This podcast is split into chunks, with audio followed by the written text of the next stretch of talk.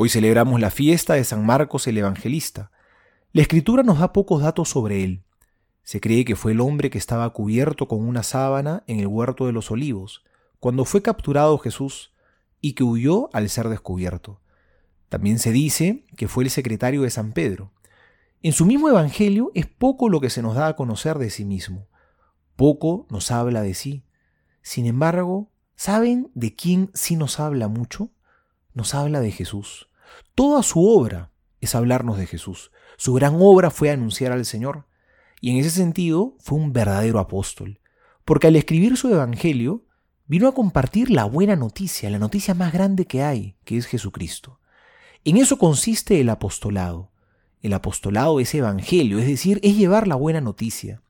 Si bien implica también denunciar lo que está mal, no podemos quedarnos solamente en ser unos criticones de los demás.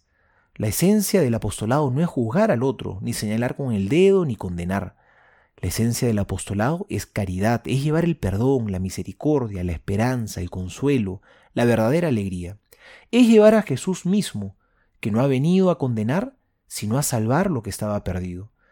Por eso nuestro anuncio del Evangelio tiene que ser verdaderamente una buena noticia. Jesús ha venido a salvarnos. Y hagámoslo, como el Papa Francisco nos lo ha recordado. Prediquen el Evangelio, y si fuera necesario, háganlo también con las palabras. Es decir, que toda nuestra vida tiene que ser un anuncio del Señor. Esa es la misión esencial del cristiano. Todos estamos llamados a ser apóstoles, tú y yo, y nadie puede sentirse desinvolucrado de esta misión, porque hay una dimensión del amor de Cristo que solamente tú sabes reflejar, porque eres único e irrepetible. No nos cansemos nunca de ser apóstoles del Señor. Soy el Padre Juan José Paniagua y les doy a todos mi bendición en el nombre del Padre y del Hijo y del Espíritu Santo. Amén.